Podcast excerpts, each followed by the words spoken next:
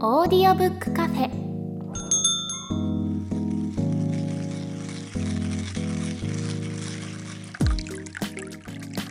ここはオーディオブック好きが集まるカフェ。今日もカフェ常連でオーディオブックを長年使っている鳥居さんとエフタさんがお店にやってきたみたいです。というわけで本日のオーディオブックカフェ開店です。今回のおすすめオーディオブックはエフタさんからということで早速エフタさんおすすめ作品の紹介をお願いします。はい今回おすすめしたいオーディオブックは岸見一郎さん古賀史健さんの「嫌われる勇気」です。はい。はいというわけでカフェのオーナーから紹介文預かってますのでまずこちら読みますね、はい。ユング・フロイトと並び心理学の三大巨頭の一人と評されるアドラーの教えを青年と鉄人の会話で再現する対話編であなたが今まで幸せになることができなかった本当の理由を解き明かしますと。はい。いうことで、うん。まあ、これ一番オーディオブックで売れている本らしいんで、はい。聞いたことある方も結構多そうですよね。いやそうですよね。はい、本屋さんでもやっぱり今言ってもこう平積みされている本であってうん、本当だようね。んもうあの青と赤の表紙ははい皆さん見てるんじゃないですかね、確かに、うん続編の幸せになる勇気が赤い方で、うん、はい、嫌われる勇気は青い方ですよね。うんそう。えーちなみに2021年6月発表のオーディオブック .jp 売上累計ランキングで嫌われる勇気がもう1位ということなんですね。うんはい。で、これ出版されたのが、はい、なんと2013年ということで、うん、もうほぼ10年弱経つんですよ。もうそんなに経ったんですね。そう。うん。びっくりですね。びっくりです。僕、読みました？結構出版された頃にお読みになりました？鳥はい。出版されたこと頃に初めてオーディオブックじゃなく紙でまず読んだんですけうんど紙では読み切れなくて、なるほど。はい、途中でざ挫折して、うん。オーディオブックになってもう何十回も聞いてますね。これもね、本当にオーディオブック向けの本なんですよね。いや、もうオーディオブックでもう売れるの分かるもん。これ、うんめっちゃ面白い。本あの文、文章で読むのはやっぱり大変なんですけど、こう、オーディオブックだと、はいあの、演者が2人いるから、はい、それでこうメリハリもついて、うんすごいこうずっと聞いてられるんですよね。うんそうなんだよな。でですね、今回は、はい。その10年弱前にはい。一度聞いて、それで感銘を受けた2人がね、はい。その後10年弱経ったわけなんですよ。はい。で、もう一回聞いて、うん。さあどうですか？できてますか？うん。とか、その辺をですね、結構こう辛口に自分たちをジャッジしようとはい。いうことで改めて聞いてみたっていうね。うん。はい。なので、ぜひね、あの、このタイミングでもう一回聞いてみてほしい。うん。めちゃくちゃ面白い。うんできてねーっていうのが結構ありました。どのあたりができてないなって感じられました？僕はですね、うんあの、その点、ちょっとあの、できてるのと、はいできてないのっていうので、大きく二つ、今ちょっとテーマを引っ張り出してきたんですけど、はいまずね、できてるなと思ったのが、はい課題の分離ね。ああーはいよく聞く。やつですね。そう。うんこれ多分、本当にこの嫌われる勇気から、こう言われるようになってきたはい概念だと思うんですよ。うん課題の分離っていう言葉を知らなくても、うんなんだろう、他の人の問題に深入りすんなって話なんですよね。そうですね簡単に言ってしまうと。うんそれはもう子供であってもそうだぞと。うん子供にとやかく、あれしなさい、これしなさいっていうのも、これはもう踏み込みすぎ。課題の分離。勉強しないのはもう子供の問題だから、うんこう馬を水辺まで連れてくることはできるけど、うん。水を飲ませることはできないみたいな表現がね、はい。よくされるんですけれども、うん。そう。こう勉強するための準備とかは整えてあげられるけど、うん。勉強をじゃあするかどうかは子供の問題だから、うんうん。そこには踏み込まない踏み込むべきではないみたいなね。はい。これ最初読んだ頃はピンとこなかったというか、うんうん。いやわかんないよその境目がみたいなうん。ふうに思ってたんですよ。10年経った今もう一回自分を振り返ってみた時に、はい。意外とできてきてるかもって思ったんですよね。おお素晴らしい。うん。どうですか鳥居さんは？課題の分離ですか？はい。いやー意識はしたいなと思いつつやっぱりどっかでおせっかいというかちょっとしたアドバイスみたいなことはしたくなっちゃう瞬間ってあるじゃないですか。特に相手がその何かこう転びそうな瞬間とか、はいはいはいそれこそあの即位の上の話じゃないですけど、うん。そんなような形でちょっと手を差し伸べたくなっちゃう瞬間、うん。まあそれは差し伸べていいんでしょうけど、うんうんうん。でもそこでついこちらもどうですかっていう こうすれば今度から転びな転ばなくなりますよみたいな余計なものを添えちゃうっていうことを。靴底が擦れてますねみたいな。そうですそうですはい。このこの靴どうですか？軽いですよ、うんみたいな。うん。みたいなことをやってる気がしますね。そっか、うん。なるほどな。いやー、面白いですね。そっか。その課題の分離はだから結構ね、なんか、あんまり僕は他人の問題に踏み込まなくなって、うん。なんかめっちゃ悩んでるな、親しい人がね、うん。めちゃくちゃ悩んでるなと思っても、こう、何も聞かないとか、うん。ただ、あの、一応何か言われた時に、さって動けるように準備はしておくみたいなね。うんうん。で僕結構あのすぐ口出ししちゃうタイプだったんで、うん。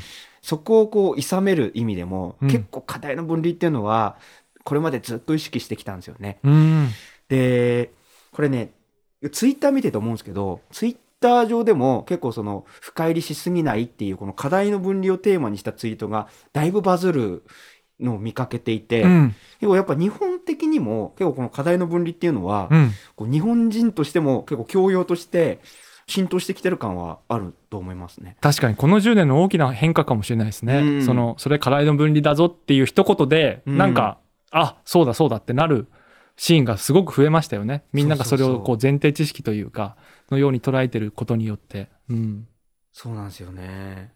で、まあ、これが、まあ、僕の中で、はいまあ、そこそこできてるかな？わかんないですよ。でも、他の人から見たら全然できてねえよ、お前ってうん言われるかもしれないですけど。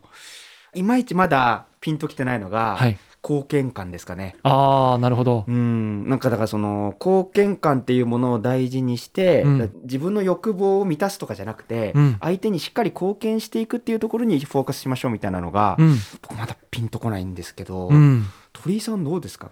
僕それで言うと貢献感の方が実感値としてはあるかもしれないですね。そうなんですよね。なんか僕も鳥居さんを見ていると、うん。貢献感が自然とできている人だなって感じるんですよ。あ本当ですか？だから聞いてみたありがとうございます。かったっていうのがあって。うんなんかその貢献じゃないんですよね。貢献感でいいっていう話で、そのあーそうそうそその共同体に対して自分が貢献できてると感じられることが本当の幸福であるみたいな言い方をされていて、だからその決して相手が評価してくれてあなたが貢献してくれてるよっていうふうに言われたその評価によって自分の幸福が決まるんじゃなくて自分が主観的にその相手に貢献できてると思えればその時点でもうあなたは幸せだよっていう話だと思うんですけど、なんかそのあたりは結構、うん、実践できてるようになったかなっていうかその貢献感っていう意味合いがやっと理解できてきたって感覚はありますね。なるほど。向こうから具体的なフィードバックがなくても、うん、あー自分はその共同体のためにうん、価値あることをしているんだって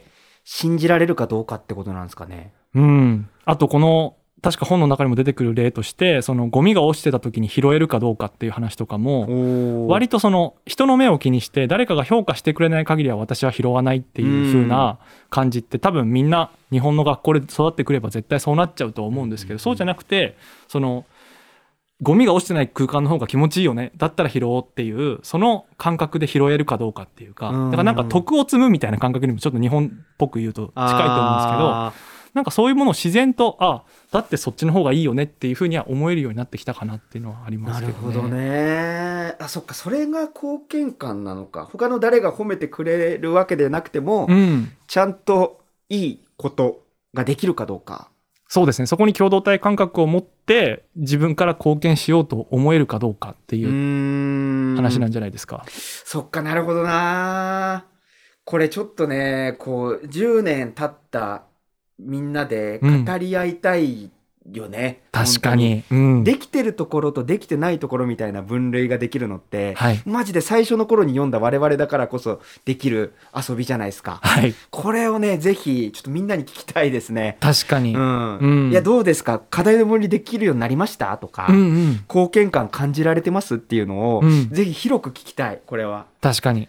この本で書かれてる最後の方で書かれてるのかな？結局そのアドラーの教えっていうものを実践するにはで体現するためには、うん。生きてきたのと同じぐらいの時間がもう一回かかるよってうん。書いてあったじゃないですか、はい。いやー途方もねーって思ったんですけど、うん。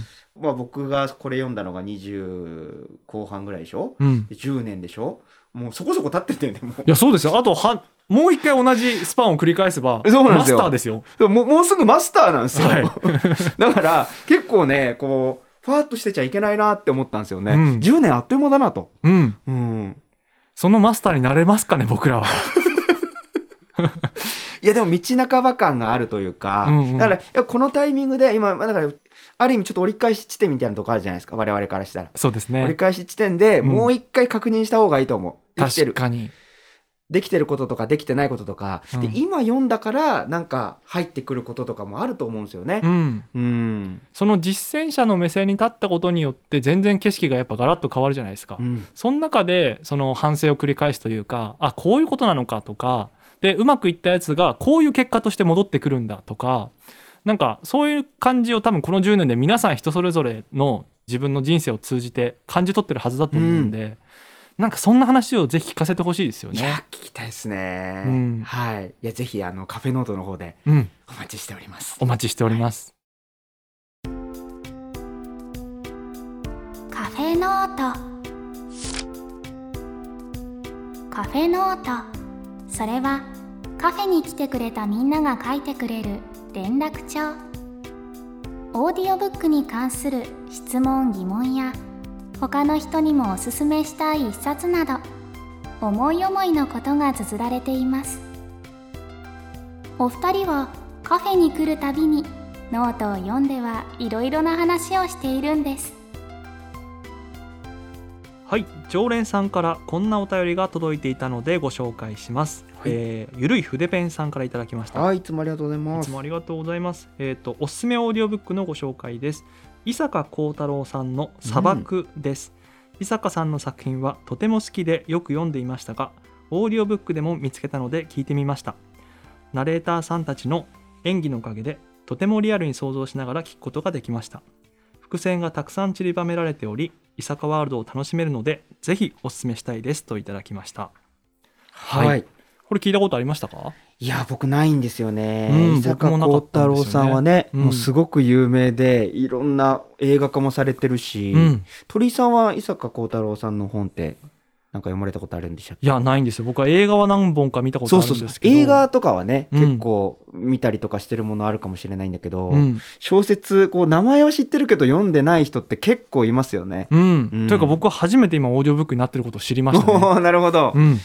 なんかそういうこれぐらいの距離感のうん。人の本をあの入り口として読むのにオーディオブックってすごく良くてああ、めっちゃわかります。ねうん。あじゃあじゃあまずオーディオブックで聞いてみるかみたいなところからうん入って、で小説なんか特にそうですよね。うん。一回聞き始めると聞き込まれちゃったりとかして、うんで次から次へとやっぱちょっと文字で読んでみたいってなったりとかねうん。いやするところがあるんで、うんこうやっぱねおすすめ人のおすすめからこのちょっとそういえば読んだことないなみたいなものを、はい。がきっかけになることがすごいオーディオブックってある気がするんですようね。ん。うん。好きな作家さんは、まあ今だったら Kindle で予約注文とかもできちゃうから、うんうんなんかそうやってもう発売日を楽しみにしながら待つじゃないですか。はい。だけどこれぐらいの気になってはいたけれど、なんかまだ読めてなかったなみたいな作家さんは本当にオーディオブックちょうどいいですよね。そうなんですよ。でね、ちょ何気なく聞き始めたら、うんそこからこうずるずるっと、うんあの引き込まれたりとかね。いや、そうなんですよ。うんうんいやまさにさ今回ねあのゲストで来ていただいた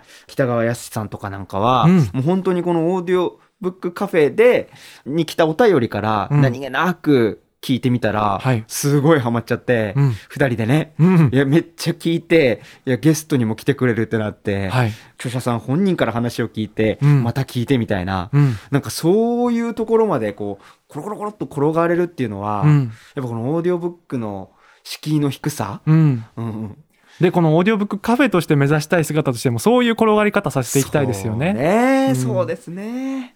うん。なんか、読もうかどうか悩んでたものとか、こういうふうに作家さん自体は知ったけど、オーディオブック化されてることを知らなかったものっていうのは、こうやって気づかせていただくと、あ、気になるのは読んでみようっていうふうにうんなると思うので、なんかこんな形で、いろんなご自身が聞いて、これ良かったな、人に勧めたいなって思うのもものは送ってきてほしいいですよね。やそうなんですよ、うん。なんか全く知らないものでもなんかその自分のこうエピソードと交えて、うんこういう時に読んですごく感動した本なんですみたいな感じで紹介されると、うん。こう文脈があるとすごい読んでみたくなるんだよね。ああ、わかります。その人その人ならではのこうんの本との出会い方みたいなのが添えてあると、うん。すごく読んでみたくなりません、うん。ね。だからなんかそういうのをちょっとね、こう添えて教えてほしいんですよ。うん。いや、本当なんか、うん、躊躇することなくっていう言い方すると変かもしれないですけど、はいなんか一時期本当にツイッターとかブログとか流行り始めた頃って、はい。自分の好きなものどんどん教えようっていうかその見せていこうっていう話あ,、りましたけどやっぱりそれをみんながやり始めるともう誰かがこれは紹介してんだろうみたいなことって、でに。なんか自分なんかがみたいな風にはい。思って紹介しなくなってきてるじゃないですか今って。うん。でも逆にその方がむしろ刺さるというか、うんなんかどんどんこう積極的に紹介していくタイミングになってきてるような気はしますよね。なんだろう。あまりにコンテンツが多すぎて、うん。例えばネットフリックスのランキング10位に入ってる作品でもうん。意外とみんな見てないじゃないですか、そうなんだよ。それぐらい多すぎて見れなくなっちゃってるから、うん。なんかそういう熱い推しが欲しいって思いません？そうなんですよ。そう熱い推しが欲しくて、うん。これも最近ならではだと思うんですけど、ん。やっぱりねそのツイッターとかその、まあ、ブログとかうん。もそうなんですけどこう不特定多数の全ての人が見れる場所で発信しなきゃってなんか思っちゃうじゃないですか。はいはい。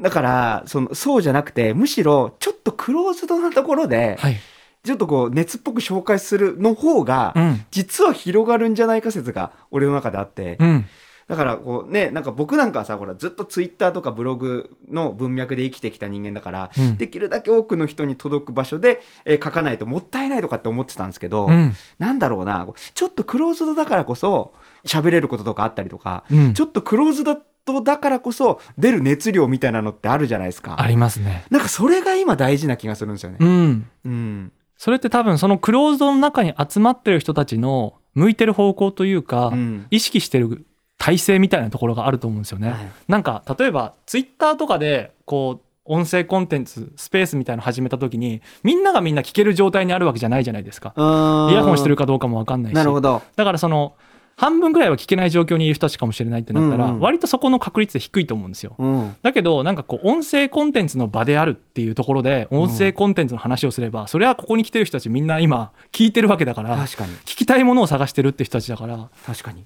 刺さると思うんですよね。なんかそれがその熱量に反映されていくような気がしてるっていうなるほどね、うんそのモードで来てるからその耳で情報収集するというモードで集まってきてるこの熱量のままにはい。こう紹介したりとか、うん。そういうことができるからってことかうん。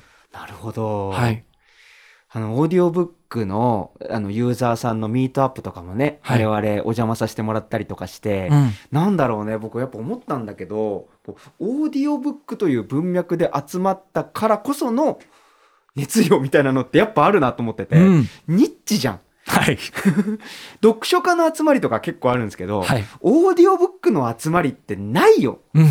マジでなんかそれぐらい狭いのにでもそこそこ人数集まって、うん。結構いるんだなオーディオブックユーザーってまあ失礼なこと言ってるけどうんこんなさんに怒られるかもしれないけど、うん。でもなんかやっぱりこういうところにこう好きで時間を割いてるそれこそ貴重なね、うん。あの可処分時間の一部をこう使ってるわけじゃないですか。うん。なんかやっぱそこに惹かれるものがある人たちの集まりになってきてると思うんだよねこの番組も。いうん。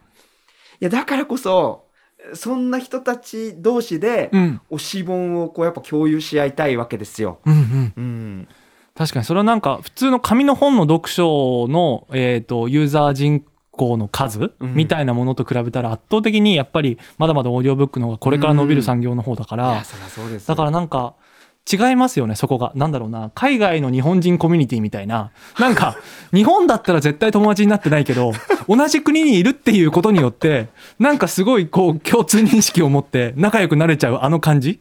に近いものがある。めっちゃいい例え。そうそうそう。なんか本というね本という大きいくくりの中でもうん。めちゃくちゃ一部の,、うん。あのコミュニティなんですようんうね、んでそれぐらいちっちゃいからこそ似たような人同士が集まるかと思いきや意外とそうでもなくてね。うん。やっぱなんかこう走る運動のついでに聞いてますみたいな、うん。ものすごいスポーティーなタイプの人がいたりとかもう本当にやっぱ読書が好きなんだろうなっていう方がいたりとか、うん。主婦の方がいたりとか、うん。本当多種多様な感じ、うん。もうなんかね面白いんですようね。ん、でもそうやってこうもう一緒に盛り上げていけば間違いなく人口数は増えていくわけじゃないですかきっと、うんあそんなにオーディオブック楽しそうに聞いてる人たちがいるんだったらちょっと自分も聞いてみようかなみたいな流れが生まれてくると思うんでそうするとやっぱり選書の数とかもねうん。絶対増えてくると思うんですよ。